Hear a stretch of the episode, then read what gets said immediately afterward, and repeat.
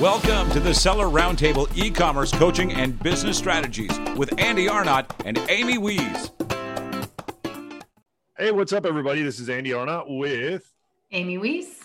And this is Seller Roundtable number one hundred fourteen. We're super excited, privileged to have Danny McMillan with us. Danny, welcome. Thanks so much for being on today. Thank you for having me, guys. Uh, it's been a long time since I see yous. As we discussed off call, didn't get to see yous both in uh, Vegas, unfortunately, because um, that's, I think, where I met you, Andy. And, and I'm sure, Amy, I see you face-to-face at Silicon. Were you at Silicon a couple of years ago? I think you and I met in for the first time no, face-to-face in Hong um, Kong. Hong Kong. We yes. Was at a, you, we was at a hotel across the right away from our hotel, weren't we, with Megla and a few of the others. And Andy, I met you in the June or July twenty nineteen. Uh, yeah. Um, yep. Yeah. So yeah. I was hoping to, I was hoping to see you. I didn't get my visa come through. I was trying to get an exemption, being U K based, and the proclamation and all the boring stuff. I had two speaking gigs at Prosper lined up and three parties I was hosting. So we're going to move all of that's going to bounce over to March next year. So it's not all lost, but it would have been great to see everyone. Yeah, absolutely. I think that, uh, well, Amy's going to have to fill us in. I didn't make it this year either, uh, just because it didn't work out with a bunch of stuff that we were doing. Uh, we're, we're kind of getting into the Airbnb world now, and we just launched a new product uh, property and mm. didn't sleep much for a month with the preparation there, just trying to learn everything. So I didn't make it this year, but I'm going to try to do some events later in the year, um, uh, real estate events. And then we're also hopefully going to do, I might go to uh, uh, ClickFunnels Live uh, this year and, and some other stuff, since I ClickFunnels headquarters, like literally two streets up from me here. So I'm starting to meet all those guys. So it's pretty cool to, to, to be in that, in that world too. So, Danny, we would love to know a little bit more about uh, your background, your street cred. If people don't know about you yet, which I'm, you know, would be crazy if they're in the Amazon world and, and don't know about you, but I would love to get a little bit of background, kind of, you know, and it goes deeper as as little as you want in terms of, uh, you know, uh, school, where you were raised, where you're born, et cetera, et cetera. Yeah, I mean, I'm originally from the music industry, so I, I was lucky to travel the world as a D J, record producer, and I had a show on Kiss one hundred in the U K. I, you've got Kiss F Ms in, in the U S and in Australia and places like that. So I thought I had my kind of that exciting style career. And then two thousand eight, I retired from the music industry and then went into the U K tech industry. And we've got an area in, in East London. Um, we call it Silicon Roundabout, where there's like two hundred startups or so, as opposed to Silicon Valley, which is on greater scale and stuff. So I went from the music industry into tech, and then came out of tech, lost about half a million pound on that one. Absolute disaster. You know, like you, the, the way I got into tech from the music industry, I had some from the Gold District come to me and said, um, right, Dan, I want to set up a music, online music thing. And I went, what the F do I know about the internet? And he went, don't worry, you will learn. And so we made every cardinal rule mistake possible, business model, right in the middle of uh, the recession of two thousand eight. Spent fourteen months in stealth mode to build something that no one wanted, but it was a great baptism of fire. There's nothing quite learning when you've got investors breathing down your neck and you're trying to keep people employed and working seven days a week, eighty hours a week in a cauldron. And um as I said, great learning. That's how I learned about P P C back as far as then uh, in terms of Google, conversion optimization and stuff. You were forced to, to do that. And then around two thousand, uh, between two thousand twelve, because I, I was involved with a ticketing business. It was on like TechCrunch. It got reviewed on there. We raised money uh, for that. And I was working as the head of digital there. And then at two thousand fifteen, I wanted to reverse engineer um, like marketplaces. And I started off with eBay, and where I used to live, the um the idea was there's, you know, you go around the house and you pack some stuff up. This is the February, say, two thousand fifteen. So I'm packing some stuff up around the house, February, March, packing stuff up around the house, and then I take it all to the post office down the road and get to the post office, and I realized it's shut down because I was working from home, but I forgot it closed down.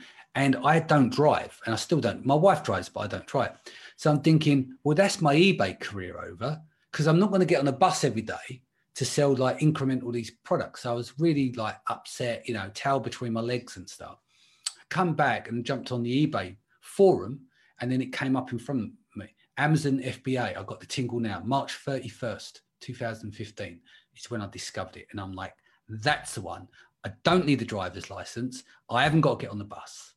And then once I looked at that, and I was like, because back then eBay didn't have P P C. That came in after it was introduced on Amazon in the U K. And because I had a P P C background, I'm like, this is great. Like, I know I had to go and find products and, and, and test stuff, but I thought there's this Fisher Price P P C system, which is a piece of piss to use, very easy and easy to manipulate. I mean, I've done one of the first videos on the correlation between ranking using P P C. There's a video on in two thousand fifteen in the, I think it was like the November, it's got like thirty thousand views now. Um, but yeah, that was one of the first videos to show the correlation. I've done it on three different products and on the ranking and the movement and, and the relationship between the sales and stuff.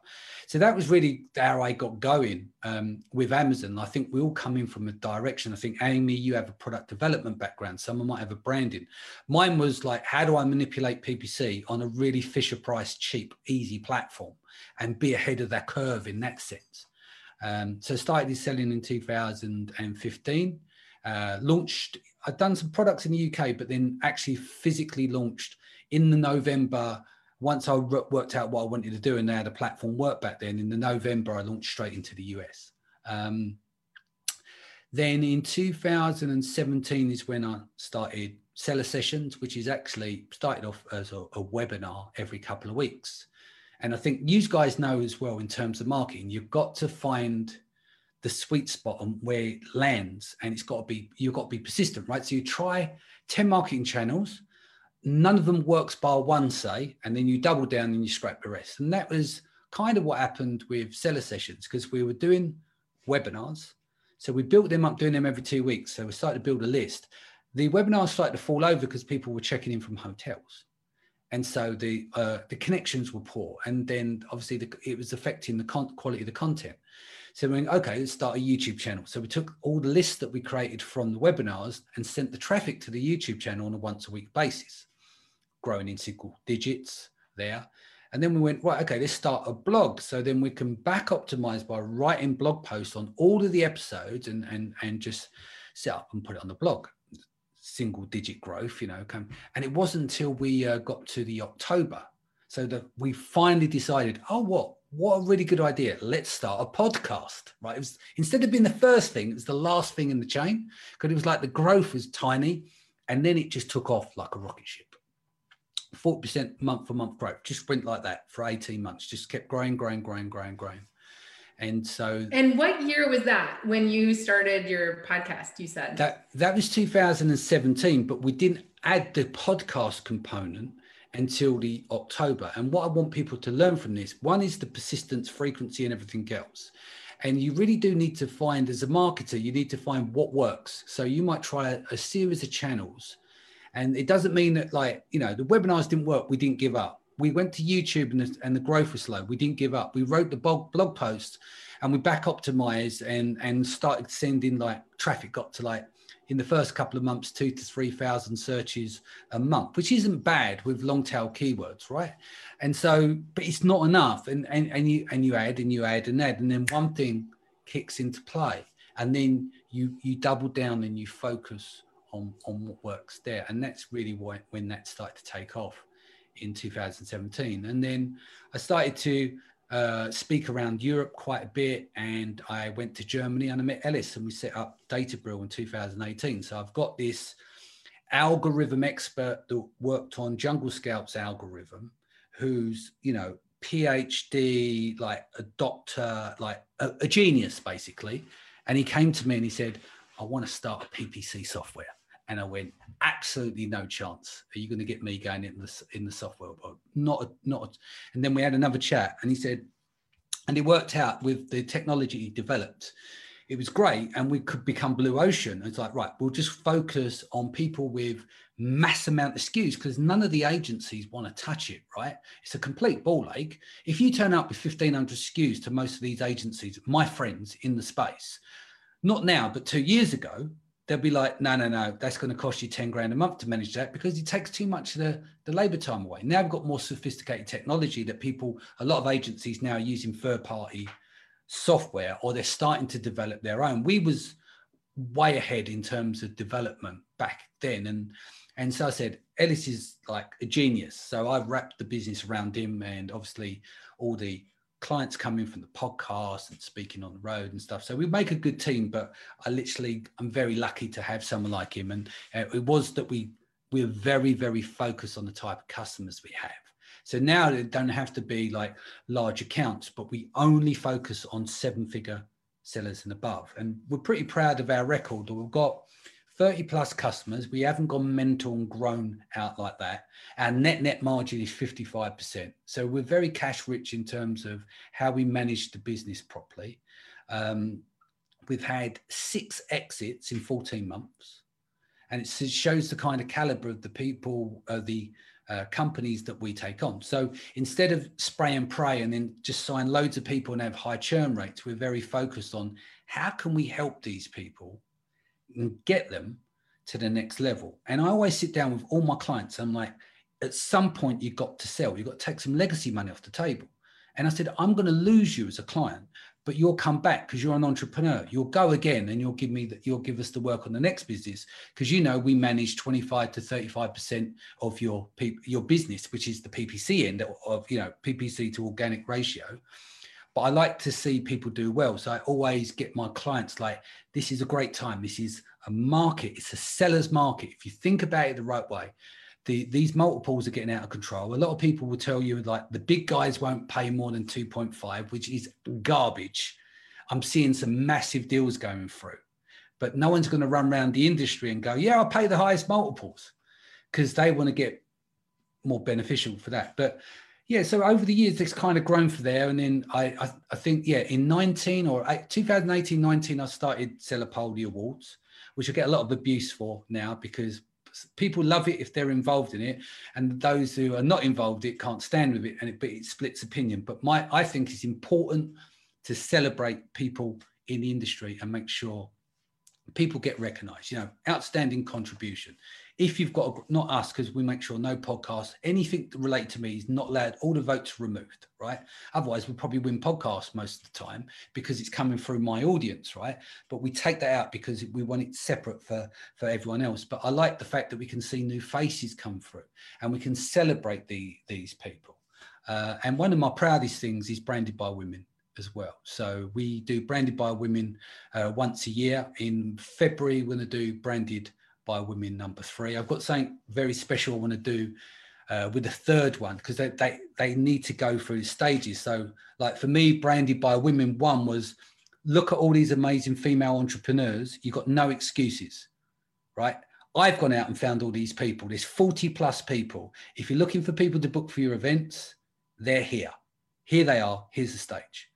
Then when we done Branded by Women number two, I wanted to show the vulnerability. I want to show that women look to other women on stage and want to, they look to them to, you know, to gain uh, influence. Yeah. Cause there's a different connection between, say, a man looking to a guy going, oh yeah, I really enjoy those hacks. And there's a woman going, I'm, she's up on that stage and I can do that too.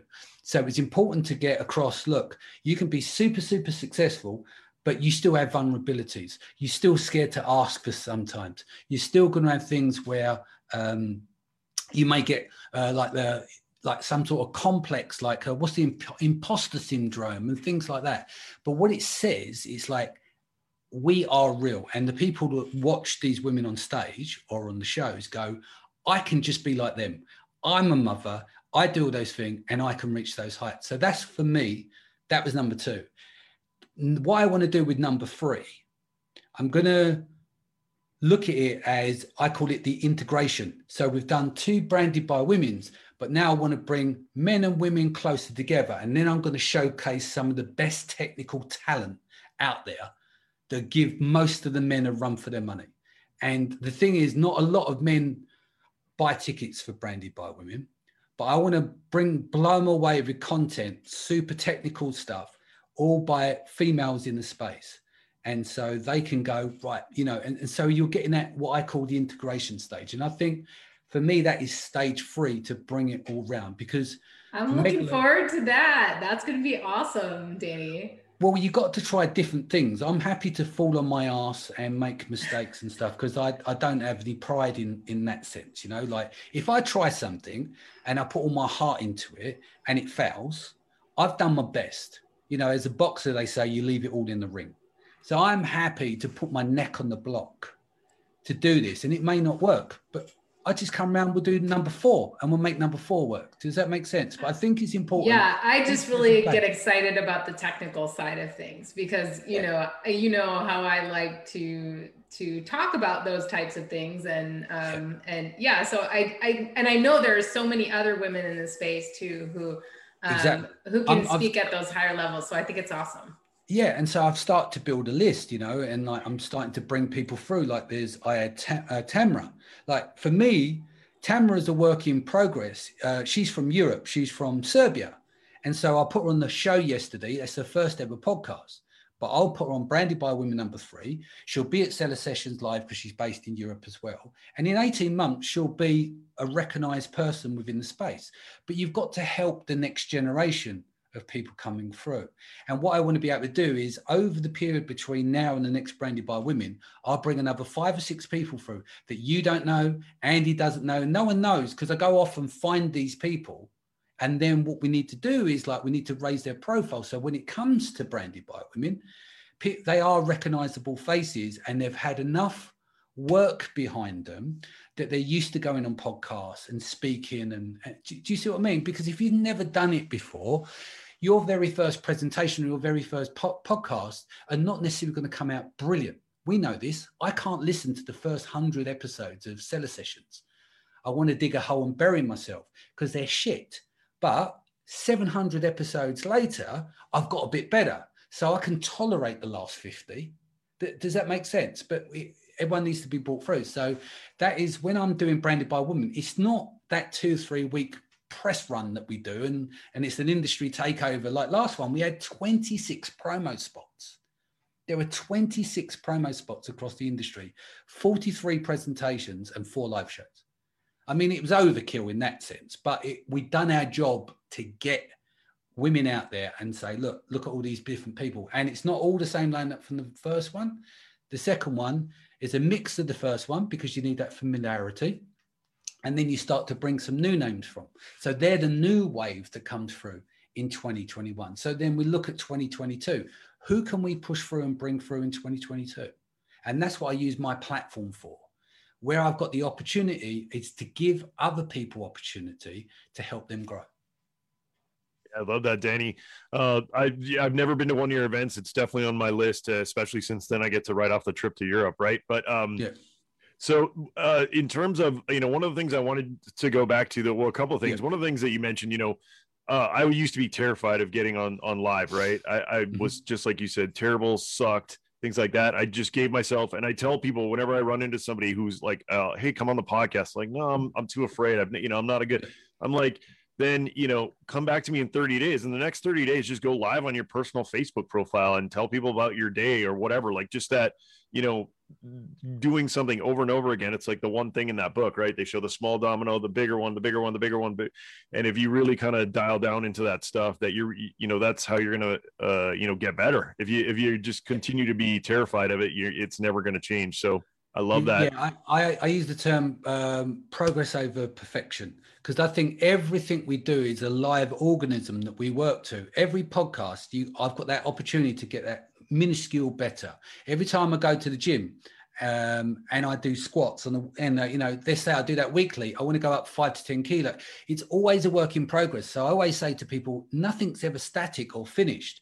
Everything you do, Amy, you make a product. I know we've had conversations about perfection. Perfection is non-existent and it gets in the way of everything. And I'm not saying that you should do stuff, rush it and do bad work.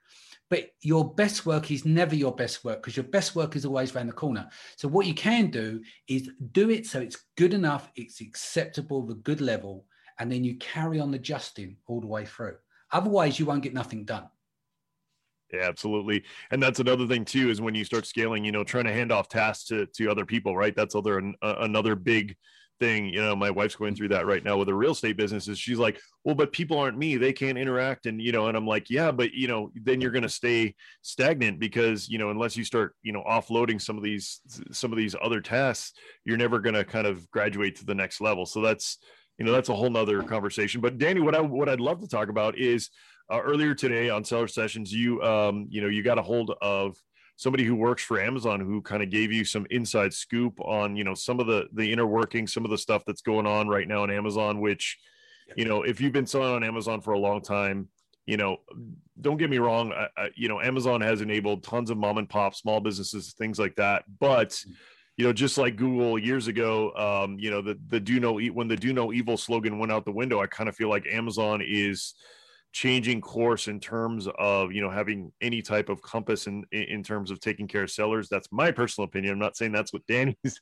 but in my personal opinion, I feel like they're, they're really straying from what I think should be their kind of core principle of, of, you know, helping the small brands, bringing the small businesses out that they're putting out of business on Main Street.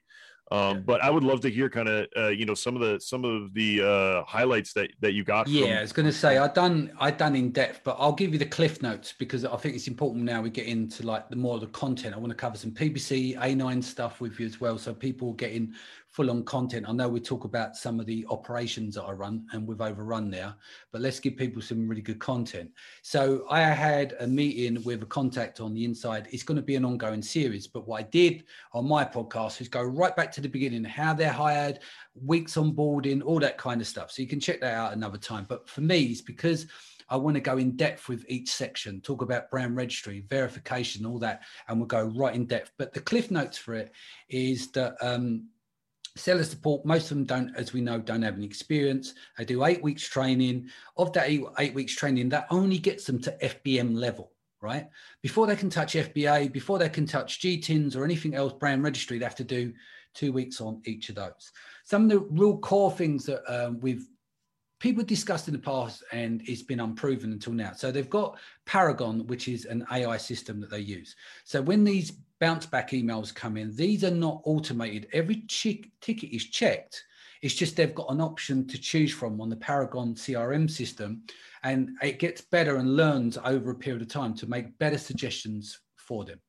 One of the things that we can do as sellers is when we're writing our descriptions and, and our messages, there's a few key things, is that it making it keyword rich, a bit like with listings that get flagged for certain keywords and stuff, you know, especially when someone's used a flat file, et cetera.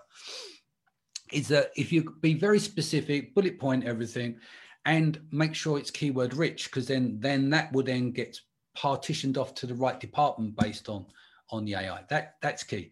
They get seventeen to eighteen minutes to work on per ticket.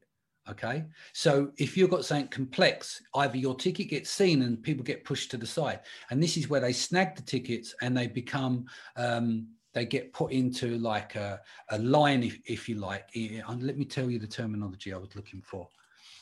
I'll come back to that in a minute. Monitoring tickets randomly. Yeah. So they're, they're, they'll become a, a ticket that ends up being put into like a timeout, if you like, where it doesn't kind of get resolved.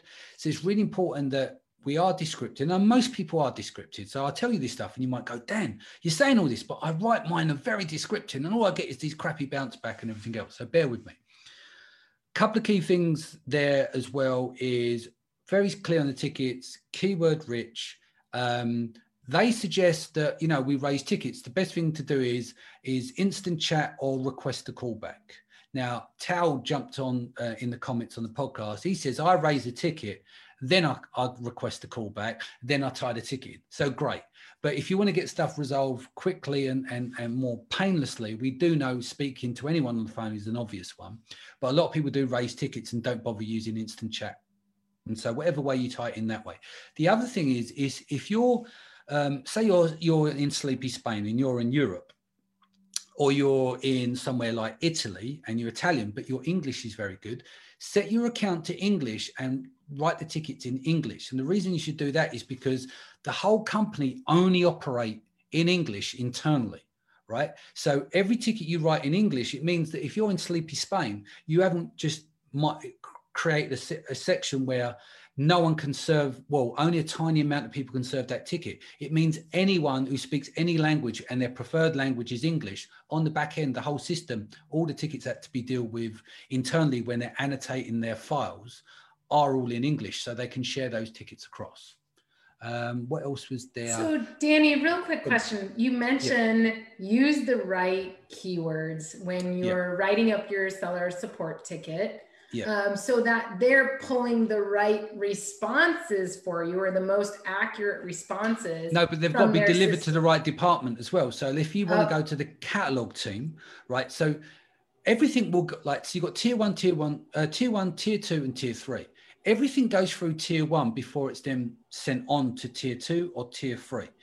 Uh, I'll get onto this captive team thing in a minute, because that seems to be a bit of a myth as well. So my question for you though yeah. is how cool. do, where should people find those keywords? Should oh, they come out no, no, of the terminology no, that's used in Seller Central? Should they use Amazon policies? How should they find the right things to write up the right words? I tie, in, I tie in a couple of things there. One is that they, Amazon get annoyed, and I'm, I'm going to come back around to your point, is that no one uses the search function. It's rich with information, but we just raise tickets. Like, how do you do this? Well, you could search and find it out. They get pissed off with that. But going back to your point, if you're looking for the right terminology, whatever you ticket you raise, do a quick search, and then if, look in there for... most of the time you can't fully resolve it, but look in there for uh, Amazon language, and then put that in the message, which will make your life easier when you raise the ticket, because you could actually maybe take, share a U R L. I'm saying this on the spot because we had done this earlier on the day. You take the U R L of that page and say, look, I've gone through this page, but it's not clear and it's missing X, Y, and Z. And, and then obviously put it in your title and stuff. I, I haven't tested it yet. I want to be able to build an S O P and see if we can test by, like, do we like uh, duplicate keywords and stuff like that? How does it work? What kind of response we're going to get? And I know it's going to be hard to manage because it's A I, right? So it can give you variance uh, upon variance upon variance. It's not like a locked system. Um, so all I can say there really is keyword rich. And ah, the other thing is, when a ticket closes, you know, like you get annoyed, they close the ticket and then you reopen it and send it again. All most of the time when a ticket gets closed quickly like that is because they don't know what to do with it, and it's not the right language that's specific enough to go to certain departments. So they close the ticket, but you get annoyed and open the ticket again and send it through, and it goes through the exact same string, the same workflow. All it's going to do is end up being closed again. So check, think about why, when it gets closed, read the ticket again and think if there's a, a, a bunch of changes that you can make. Because if you make the changes, you've got more chance of it then hitting the, the flow, workflow again, and then maybe landing in the right place. I mean, it's still a bit of a lottery, but keep opening the same ticket and sending off the message saying that you're pissed off because you keep closing it. We'll only send it around in this infinite loop all the time. Thanks for tuning in to part one of this episode. Join us every Tuesday at one p.m. Pacific Standard Time for live Q and A and bonus content after the recording at Seller Roundtable dot com. Sponsored by the ultimate software tool for Amazon sales and growth, Seller S E O dot com and Amazing At Home dot com.